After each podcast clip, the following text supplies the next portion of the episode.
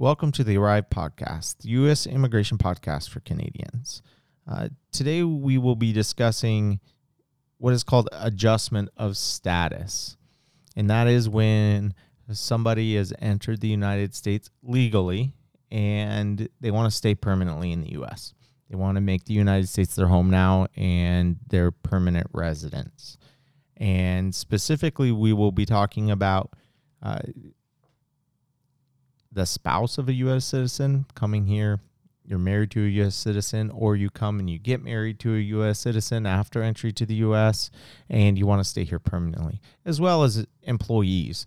Maybe you came and, and you're working on a T N visa and your employer sponsored you for a green card to stay here permanently in the United States. The process of going from that, that non-immigrant visa, a non-immigrant visa is one that, where the intent is just to come for a temporary reason, to a permanent visa, or in this case, a green card that allows you to stay here on a permanent basis. The process of doing that is what is referred to as adjustment of status. You're requesting the U S government to allow you to stay here permanently. And eventually that can lead to citizenship. And people get that confused a lot. I I had an individual actually get upset on the phone the other day, and he was mad because um, he wanted his wife to get citizenship. And I said, well, she can get citizenship. It's a process. First, she has to get a green card. Then after having her green card, and if you're married to a U S citizen, that's faster. But after having your green card for three years, then you can she can apply for citizenship. No, I just wanted her to have citizenship. I thought she could just get citizenship. Nope, doesn't work that way. You have to get permanent residence first. After you've been a permanent resident for the, if it's through marriage, three years. If it's through employment, five years. Then you can apply for citizenship, but you have to have permanent residence first. So that is the step that we're talking about. How do you get that green card that will eventually lead to citizenship? And that's what a lot of people call and ask is, hey, I want to permanently move to the U S. I want to become a U S citizen. What do I need to do? Well, this is the, actually the second step. The first step right. is getting here legally in a legal uh, non-immigrant visa. But it's the first major step in becoming a U S citizen is this adjustment of status process, getting this green card. And we see this a lot, especially this time of the year um, with cross-border couples. There are a lot of cross-border relationships between the Canada, be, between the Canada, between Canada and the United States. Um, we're, right here, we're recording this podcast. We can look out our window and we see that's Fort Erie, Canada, right across the way. And yep. Crystal Beach right up there. Yeah. Nice beach. It's fun to go to. Um, but there are a lot of relationships between Canadians and U S citizens because of the proximity of the border and, and this northern border. Um, so we deal with that a lot. And people coming to the U S and they, they want to stay here permanently, either they've been married for a long time and maybe it's a transition in their life to to a different period, maybe retirement, and they want to make the U S their residence now, uh, or they're newlywed couples. Uh, and nobody, I don't think people enjoy long distance relationships, especially after marriage. Yeah. People and to, I mean, really even when they're together. Not long distance. So I had a call last week from a couple, um, and one of them's living in Niagara Falls, New York, and one is living in Niagara Falls, Ontario. And they literally can see each other's houses across the river. Um, but it's, you know, consider it a long distance relationship because you have to cross the border every time you see each other. And, you know, there's no guarantees that you're going to be admitted every single time. So um, when they decide at that... And then COVID hits. Yeah, yeah then COVID hits and changes you everything for everybody. may not be able to see each other for a while. Right. And so so they've decided they want to make their home in the United States. They're recently married. And now we're going through the process to get um, the Canadian spouse their permanent residence in the U S So they won't have any problems traveling across the border. And their intention is to live permanently in the U S. Yeah. And in another situation we see a lot too is, is individuals that are here working.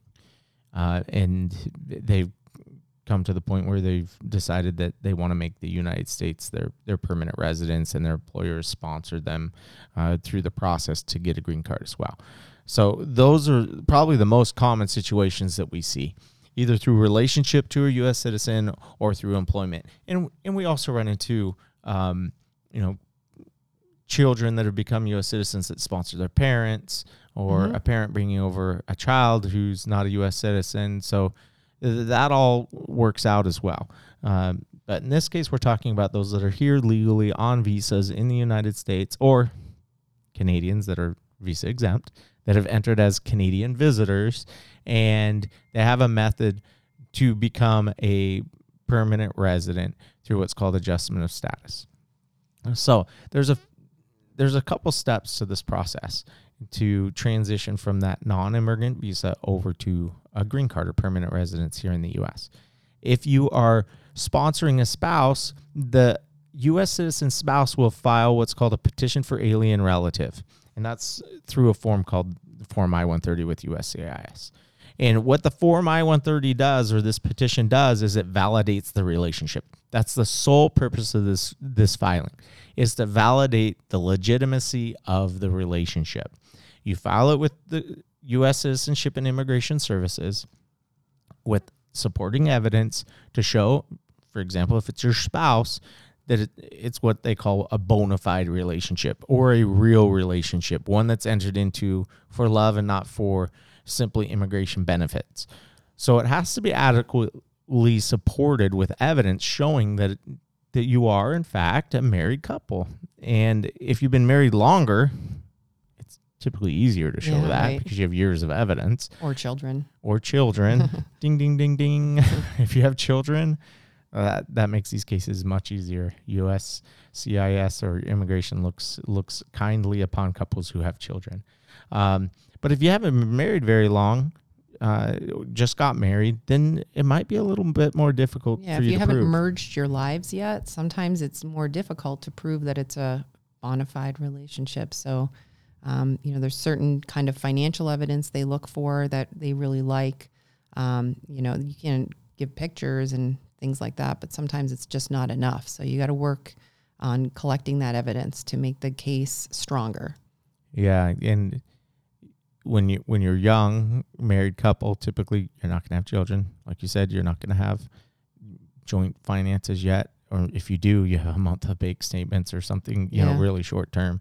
Maybe you don't even have a joint lease yet, mm-hmm. um, but you have photos together. You have, you know, taken vacations. You know, you can prove that you dated and, and developed this relationship.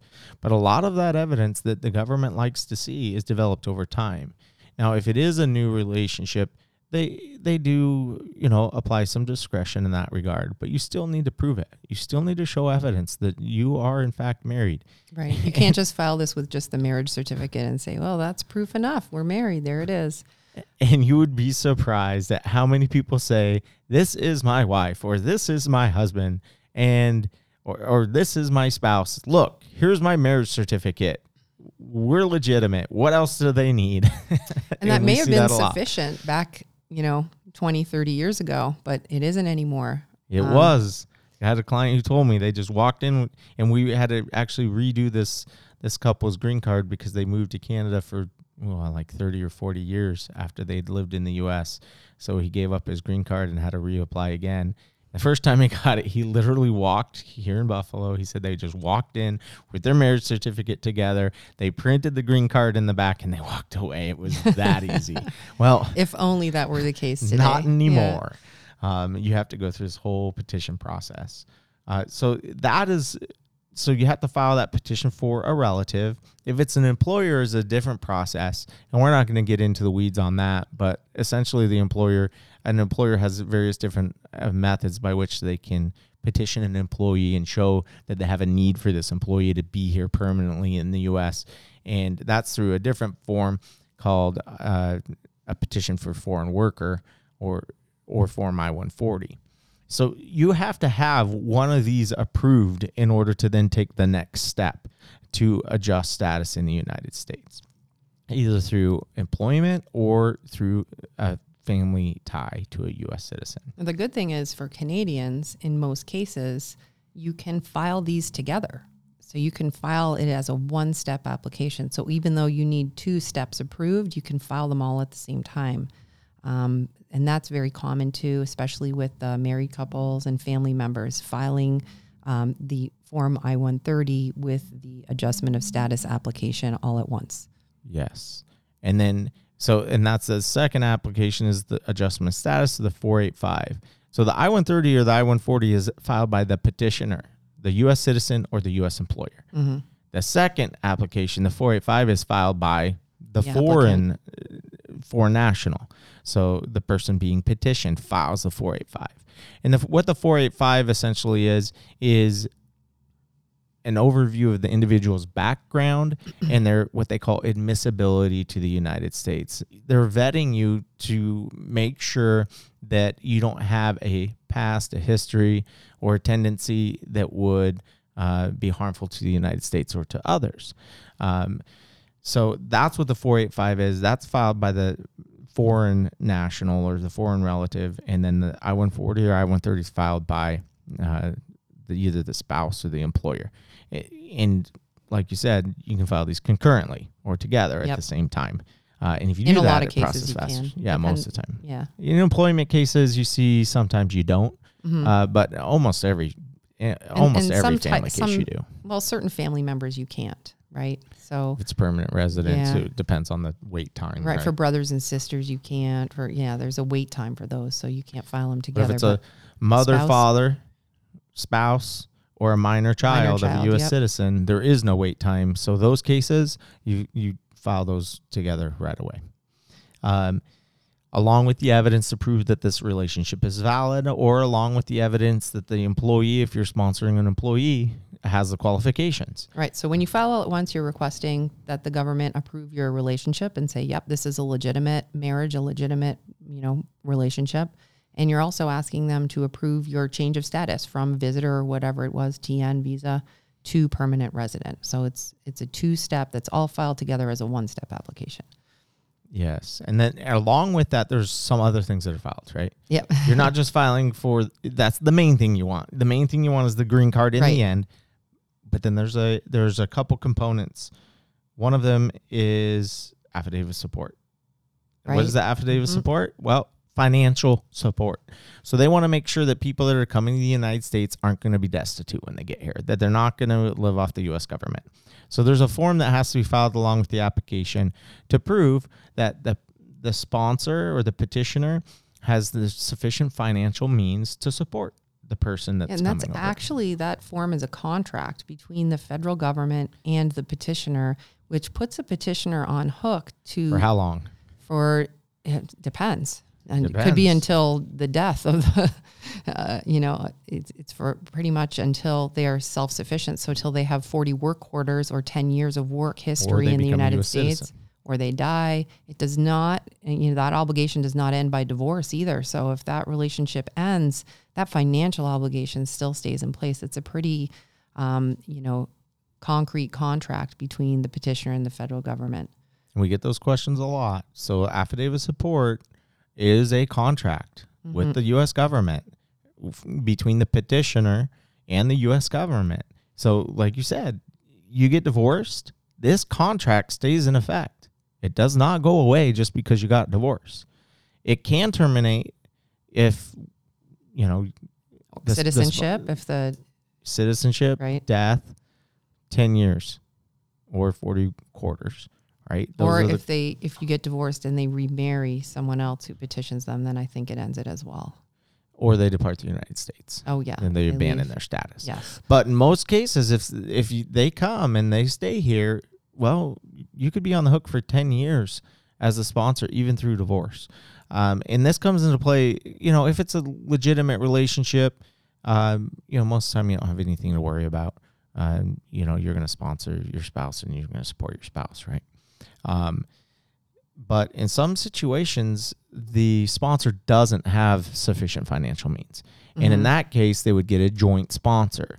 Uh, and that can be any U S citizen or U S permanent resident that can be a step in as a financial joint sponsor to make up the difference in income or to use their assets or income as evidence that, uh, you know, the, the person being sponsored. And that means the federal government has two pe- two people on the hook now. So it has the petitioners on the hook and this joint sponsor on the hook to financially support this new immigrant to the U S. Yeah, and a lot of people don't understand the significance of this affidavit of support, mm-hmm. but it's important that you do, especially if you're a joint sponsor. Yeah, and know, the obligation's the same for the joint sponsor. It's the same timeline, so you got to be aware of that. And I just had a couple that it was a cross-border couple, Canadian-American, and um, we helped with the initial green card. And when it, the marriage is less than two years, you actually receive what's called a conditional green card that's only valid for two years. And in that two-year time period, they'd gotten a divorce. And the parents were the joint sponsor. Oh, wow. And they were not happy when they found out that the marriage that ended. Even, well, that they were still on the hook, yeah, even through divorce. And they wanted to, you know, ki- that kick the husband or ex out. They didn't want to be on the hook financially. They wanted to know what they could do to terminate this. Yeah, there's no and terminating it. I had to be the, you know, bearer of bad news that, hey, this is, you're on the hook. Divorce doesn't end this unless he leaves the United States, which he does not have to. Uh, he can stay. Then you're on the hook. Um, they yeah. were not happy to find that out. Um, the other another thing that you file along with these applications is um, work authorization as well as travel authorization. And this is a key point to consider because these applications can take a long time to process. Uh, depending on your processing location, you had one in San Diego. What was the what was the time away oh, in San Diego? Oh, it's still not adjudicated. Still well, not. That couple moved too, so they prolonged the timeline by changing. You can shoot the yourself forum. in the foot by doing stuff like that, right? Yeah, they moved from I think from Arizona to San Diego, and they they would Went have been from a, one, one long time to even yeah, longer. Yeah, they, time. But they would have been approved by now if they hadn't moved because the timelines where they were are still shorter than what it was in San Diego. But they're still waiting for their green card. Um, yeah, that that. Couples. It's been over two years, right? It has been, yeah, definitely. Yeah. They whereas like, if you file here in Buffalo, it could be two to we had cases two months, but two months, you yeah. know, on average about six months in Buffalo. So it yeah. depends on where you're filing. It can be a matter of months or years. And the reason it's so hard for people is because once you file an adjustment of status application, if you're here as a visitor or on a T N or in some other non-immigrant status that doesn't allow for what's called dual intent, meaning that you don't have you have the intention, dual intent means you have the intention to live in the United States, but you can also hold the intention to be temporarily in the United States. You can hold a temporary status at the same time as applying for permanent status. T Ns, that's not allowed. Visitors, that's not allowed either. You can only have one intention, which is temporary. So when you apply for adjustment of status, you essentially are stuck in the United States until you get authorization from the government to leave the U S Um, no one's going to stop you from leaving. So if you were to drive across the border, there's nobody standing in your way. But to come back in uh, would be a major issue. Um, you abandon you, your application. And you've abandoned your application. Start right? all over. So we all that money and all that we time just had and a effort. Client, I just had a client do this. She, they, they were married. They filed for their adjustment. And then the husband calls one day. And, you know, we clearly advise don't travel, don't leave the U S Um She said she had an emergency to go, I think, go visit a relative in, in Canada. And he says, okay, what do we do to get her back? I'm like, well, now that in her interview was only a, her oh interview was gosh. only a few weeks away, too, which was the crazy thing. She got scheduled for her adjustment interview. If she would have just stuck around for another month, she would have had her green card. Well, what happened? Well, she abandoned that adjustment application.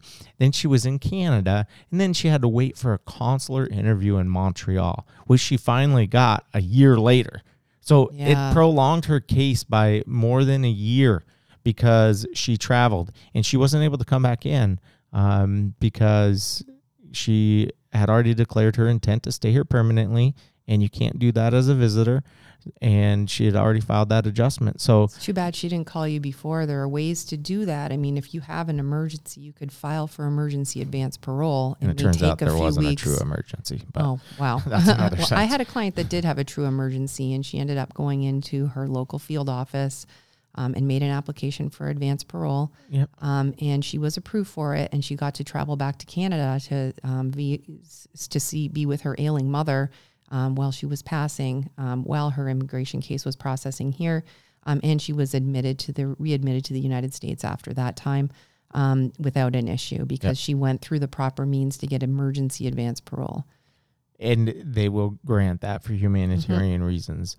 Uh, but because you just want to go visit your sister or whatever it might yeah. be in, in Canada that you haven't seen in a few months, that's not going to fly. And it's really hard for Canadians because we're so close. Like you said, travel. we can see Canada right here. It's so easy to go back home. Um, so you really have to be committed if you're going to start this relationship, or not the relationship, but start this process um, to not traveling back to Canada and have your family come visit you um, while you're going through this process. Yeah, it's funny. And it, undoubtedly, every time. So I talk to Canadians that come here, you know, they're coming on a T N visa and we prepare them for that application process. And I always ask, have you ever worked or lived in the U S before? Because that's a question they ask you at the port when you're mm-hmm. when you're applying. And I had a client last week say no, and I said, what? I said, you're Canadian? She's like, yeah. I was like, you've never you asked traveled to the United oh. States before? You've never visited? I can understand you haven't right. worked in the U S She's like, oh, I thought you just meant working. Yeah. She's like, oh no, I visited. It is so common. And for right, ha- to have somebody Canadians. to say no, I'm like, it it, it boggles my mind on this because it Because there's very few Canadians. Well, they love to travel, and the U S is so close and such yeah. a nice destination. And you rarely meet a Canadian that wants to live permanently in the U S or come here to work that hasn't been here already at least to visit once. You yeah. know, very common. Um, so that is a major consideration. Is and travel, yeah, is travel, but also work. Can you go? So if you're here, and let's say you enter it as a visitor, you could be without authorization to work. Right now, they're, they've sped it up. So we were seeing a work authorization come in like we three have, months. Yeah, but not travel. But not travel. Mm-hmm. Travel, sometimes you don't even get it. Sometimes you get your green card before you get travel. Um, but work authorization, you have a good chunk of, you know, three to six months, depending on your situation, where you may not be able to work or travel. Yeah. So you could be stuck in your house, you know, for a long period of time without, without a source financial of income, means yeah. yeah and the ability to travel. So it's something you really need to take into consideration. Uh you need to be able to sit tight. Uh now there are exceptions, if like you said, depending on the visa you're on. For example, if you're on an H one B visa or an L one visa, mm-hmm. you can travel yeah. while you have a pending adjustment, because those are dual intent. Exactly. Yeah. But if you're on a T N, or if you're on a visitor visa, which is mm-hmm. probably the most that we see out of anything, is a Canadian, yeah. just visa exempt Canadian who's mm-hmm. seeking adjustment, you cannot travel. You cannot travel right. until you get prior authorization. Um, and it can take some time. So you need to you need to have that in the back of your mind. If you're adjusting status here in the U S, there's going to be a long time where you can't travel or That's, work. But you know what? The way I explain it to my clients is it's a hard pill to swallow. But at the same time, would you rather, you, you can choose to be separated from your significant other for two years, uh, possibly two years going through the consular process where you're just able to visit and can't start your life in the U S, or would you rather be together for a year while you're going through this process? Yeah. Um, and, and, you know, it, it's what, it, every family has a different perspective on it, but those Some are really people the have two to work ways and you they can't go without it. work, right? Yeah. Some people have to travel. Sure. Maybe it is for work or whatever it might yep. be, and they don't have that, and they have to do. Or they've been living a cross-border life, you know, for maybe years while they've been just, separated, yeah. and they're just going to continue on doing that and choose to process at the consulate. Yeah, we see that often mm-hmm. as well. And that and that's the other option that we're not discussing today, and that's if you do it in Canada, if you finalize this process in Canada, that's called consular processing, mm-hmm. and you process in the and at the consulate in Montreal. They do all of these immigrant visa cases in Montreal. So right, so if you need to travel, if you need to work, that's that's the better option for you. But if you can sit tight and um, be unemployed for a little while, then adjustment of status is much faster too. Yeah. And that's typically what the discussion that I have with individuals who are trying to make this decision. That's the first discussion. Me I too. Is, that's, I think that's well, the most important thing to consider. Do you need to travel or do you need to work? Yeah. Oh no, I don't need to. So you could come to the U S and sit here for a year. It doesn't matter. Oh yeah, I could do that. Well, okay. Adjustment might be right for you. Right. Oh no, I can't go. Oh no, I have to travel. Oh, I have to work. Well, then you, you're going to be stuck with consular processing if that's the case. Which is still a good, I mean, it's still a good viable you'll option. Your, we have people yeah, getting approved get your all the time. Green card. Yeah. It just takes a little longer. Yeah, you got to, you know, be separated. In some cases, yes. Um, so those are, those are some, those are the typically the the two biggest factors that people consider when determining whether they want to adjust. And then another factor is intent.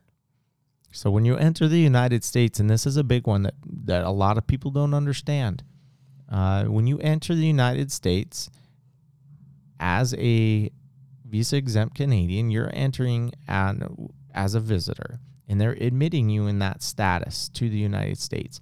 And as a visitor, your intent at the time, and this is important, at the time of entry must be non-immigrant or temporary in nature. Your intent to come to the United States when you're coming in must be to return to Canada.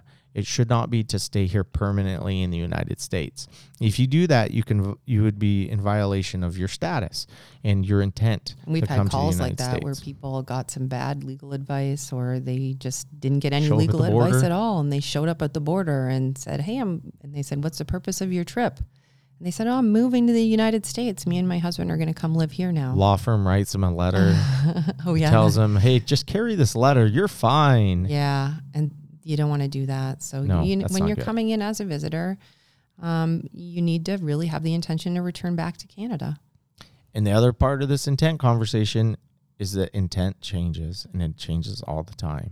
So your intent can change in the future, yeah, after you've during, entered the U S. During COVID, it changed a lot. Oh, a lot people of people would be here as visitors, and they'd say, "Listen, if I go back home, I'm not going to see my spouse for who knows how long because the border and all these issues. So we're going to file." Yeah, and so they say, "Yep, I've changed my mind. Mm-hmm. I was going to go back uh, to Canada. Now I'm not. I want to stay. I'm going to file for adjustment." And there are timing considerations there, too, that we're not necessarily right. going to get into in this call or in this uh, conversation.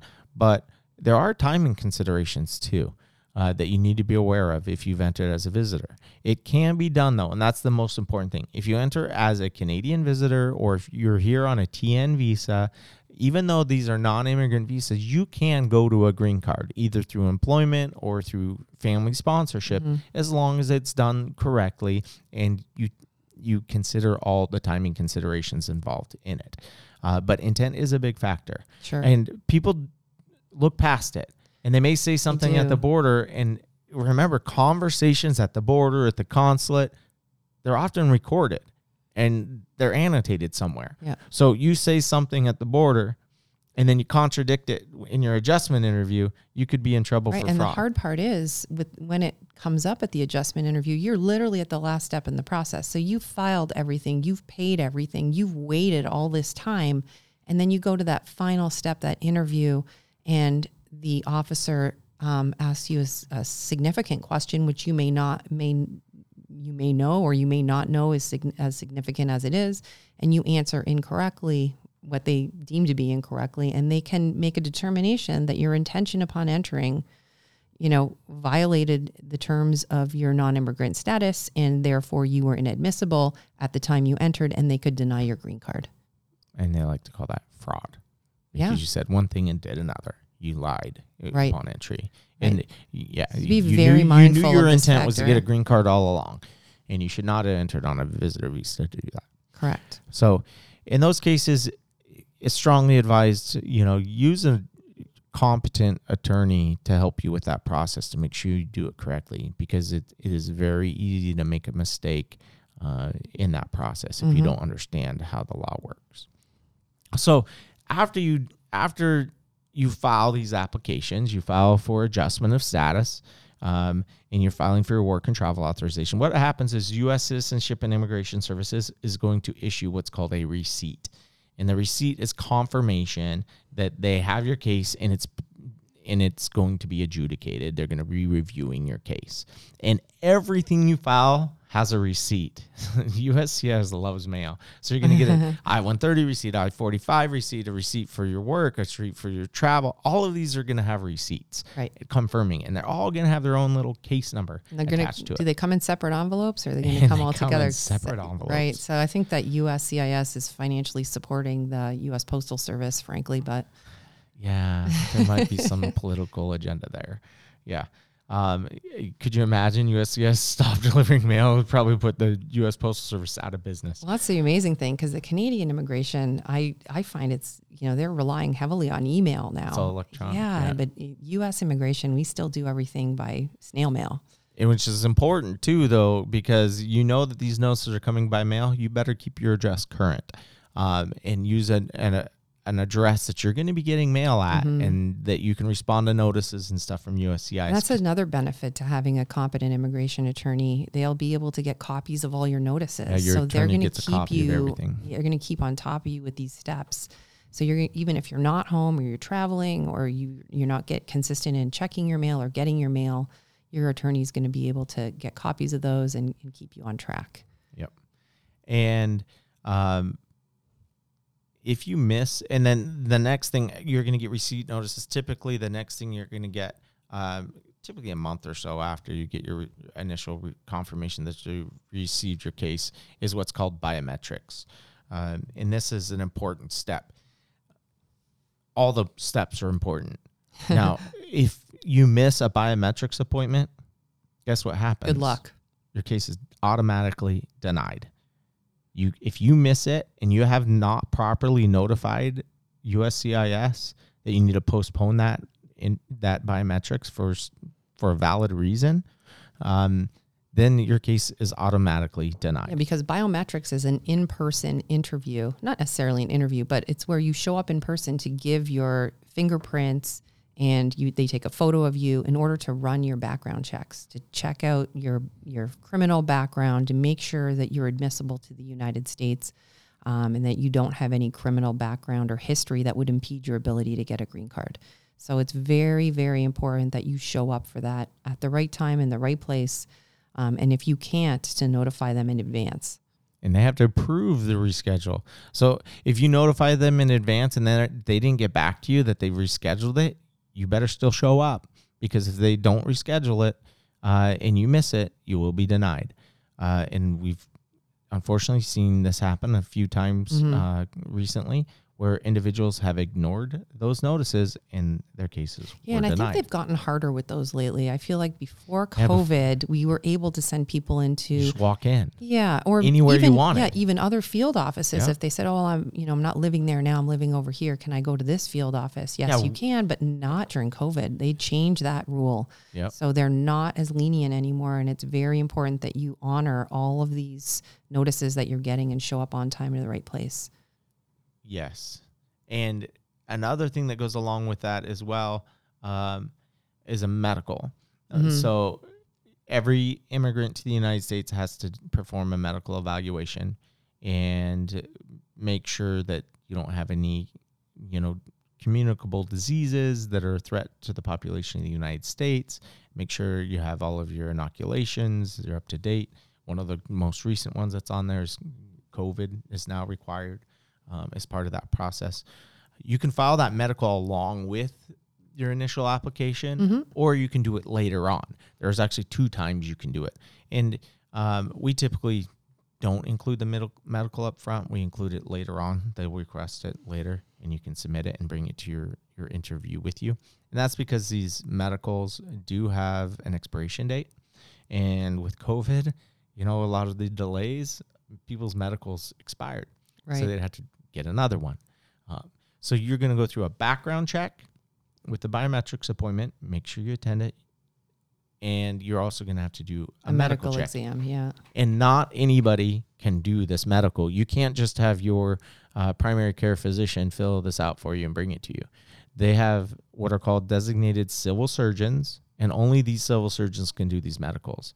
You have to have it done through them. They return it to you in a sealed envelope. Mm-hmm. They'll give you a copy as well for your records. But that sealed copy is what is delivered to U S C I S, either right. with your application by mail or in person at your interview. Yep. And this medical is not covered by your health insurance. So it's going to be something that you have to budget for and expense. Pay out of pocket for um, personally. So it's if another. If you haven't been vaccinated, if you haven't got all your vaccinations, you got to pay for that too. I had a client too. recently tell me that their medical exam with the vaccinations they needed to get cost them upwards of seven hundred dollars. Oh, wow. Yeah. Um, and so it's something you want to budget for as well during this process.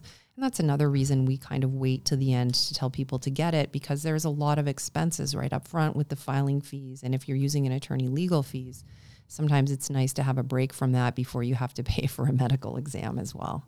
Yeah, spread those costs out. Yeah. But it is an absolute requirement. Okay, you you have to get this medical done uh, for them to approve your case. And along the way, as U S C I S is reviewing the materials you submitted and processing your case, they can issue a few different things.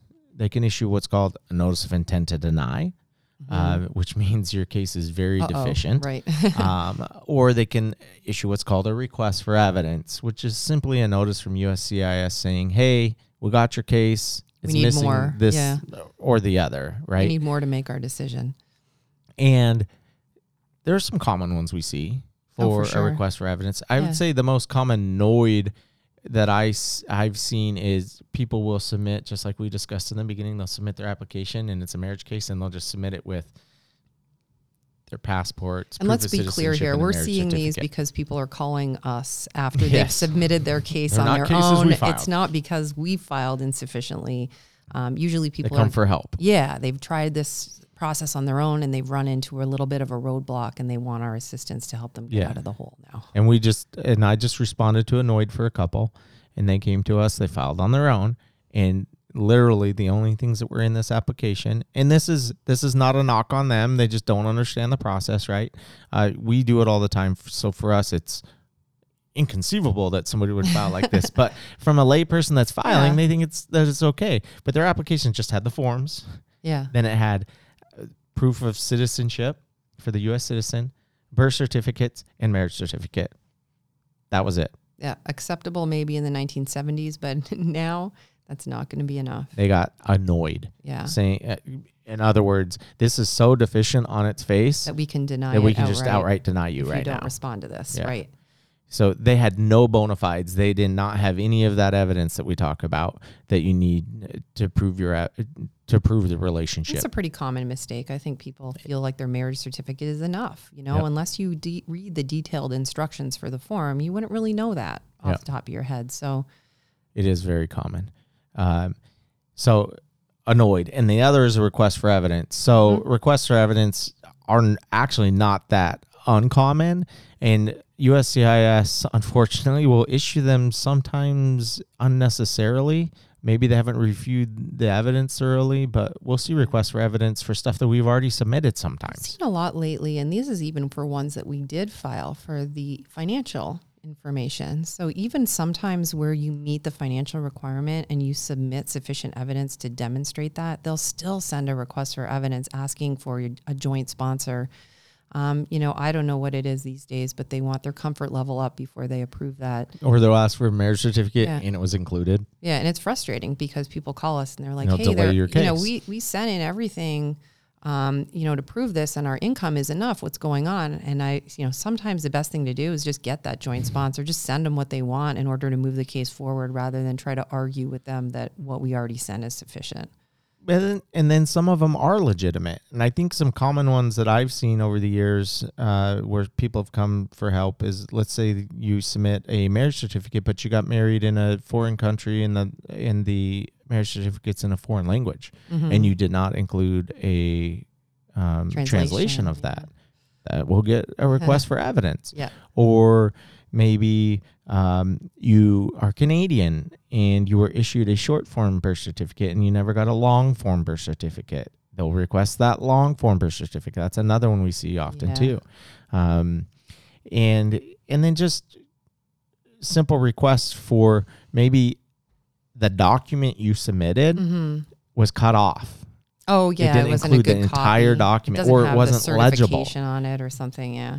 So that's a good reason to use an attorney is because we know what the documents are supposed to look like and, and we know the, which ones are acceptable. Exactly. And we'll tell you like, hey, you need a translation before we sub- submit it, saving you sometimes months of processing. Or the short form is not sufficient. You need the long yeah. form, right? Yeah. Or that that religious ceremony that you did is not legal proof of marriage. Mm-hmm. We need to show where it was actually registered, and we need the registration of that, you know, oh, yeah, religious ceremony. Religious, so it depends. Yeah. yeah. So those are all things that, that U S C I S can request uh, information for. So they call them requests for evidence. So they're not the end of the world. It, it's funny though. We get the mail, you get, you, you check the mail. Then these notices are typically on white paper, or some of them on a, this light shade of green. Yeah. But a request for evidence, yellow, yellow, pink, like they're a, they're a bright, bright colored paper. piece of paper. So you'll like know if you're getting one. Pay attention to me, right? Yeah. Do not ignore.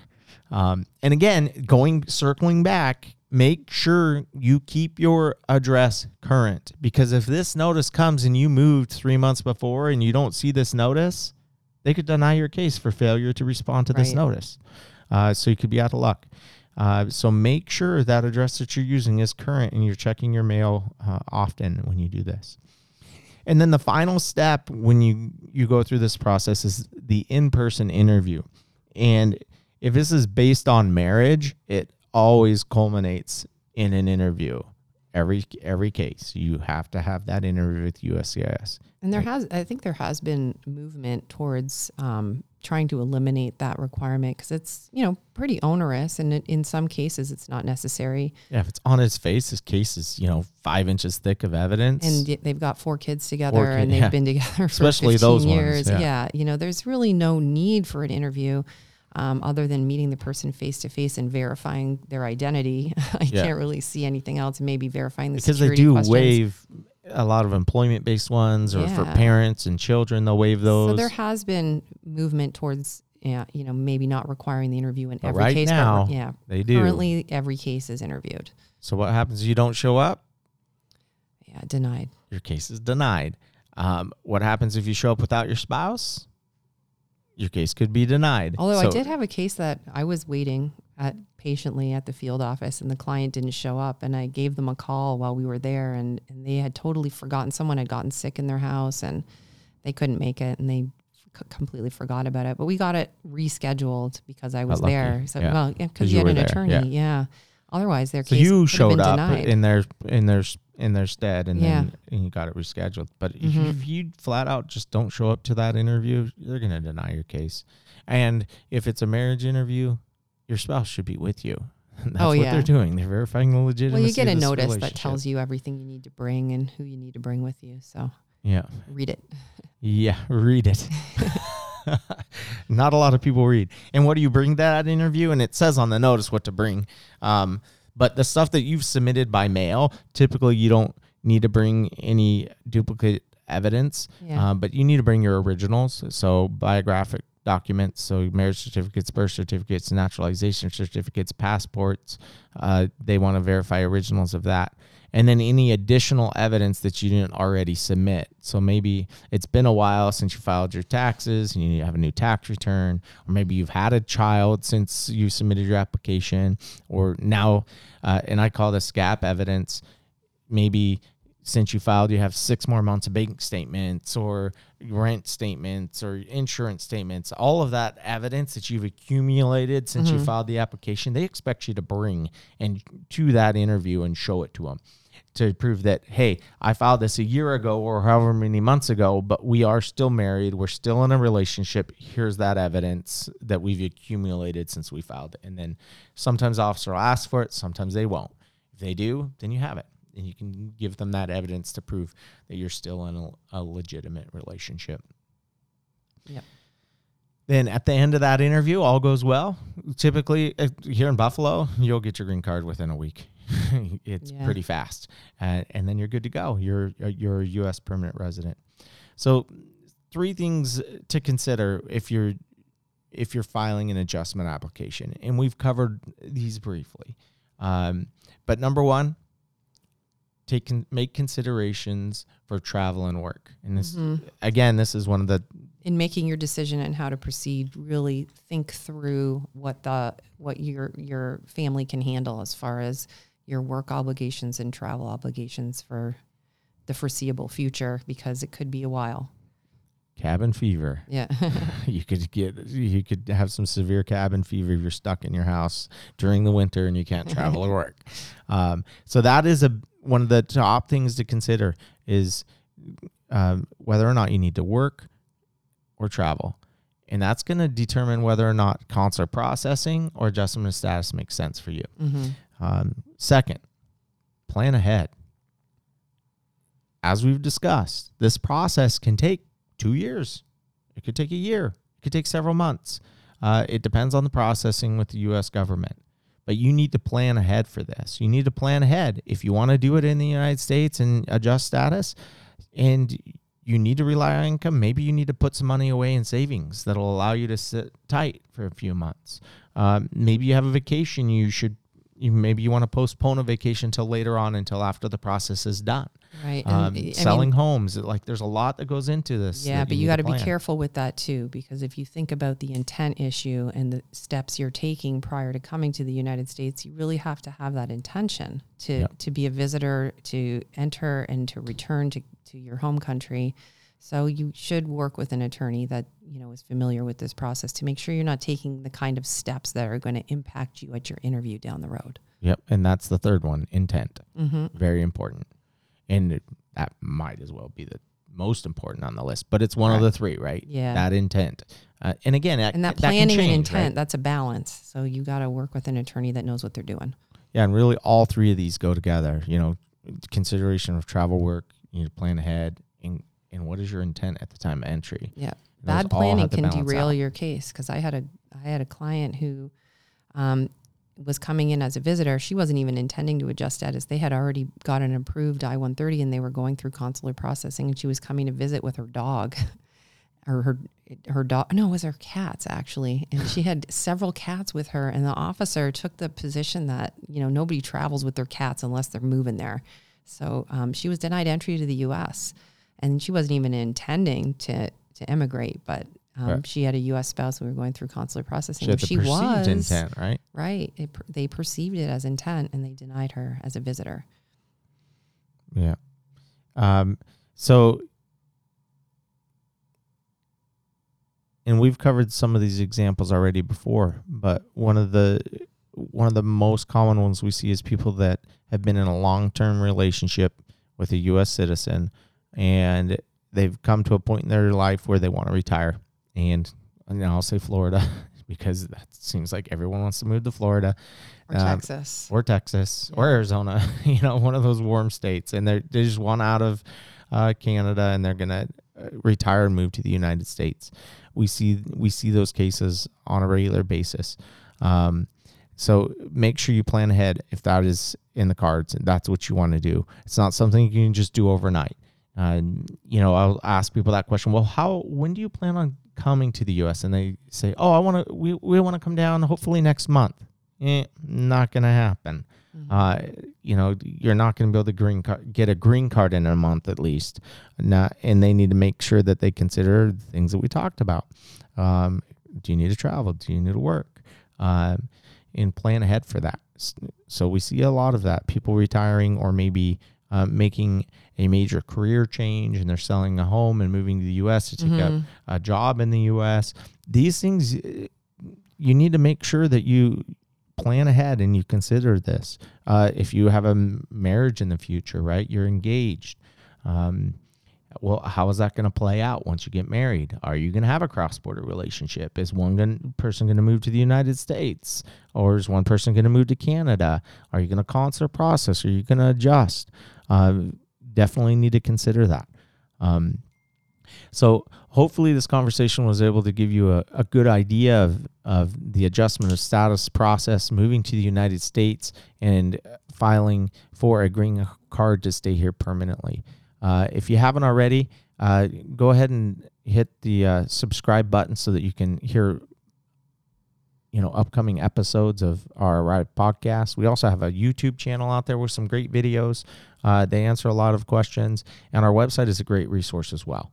There we have regular posts uh, that address common immigration questions. Come out frequently on our website as well, where you can go and you can subscribe to those we- weekly updates and get more information. Thank you for tuning in today, and have a great day.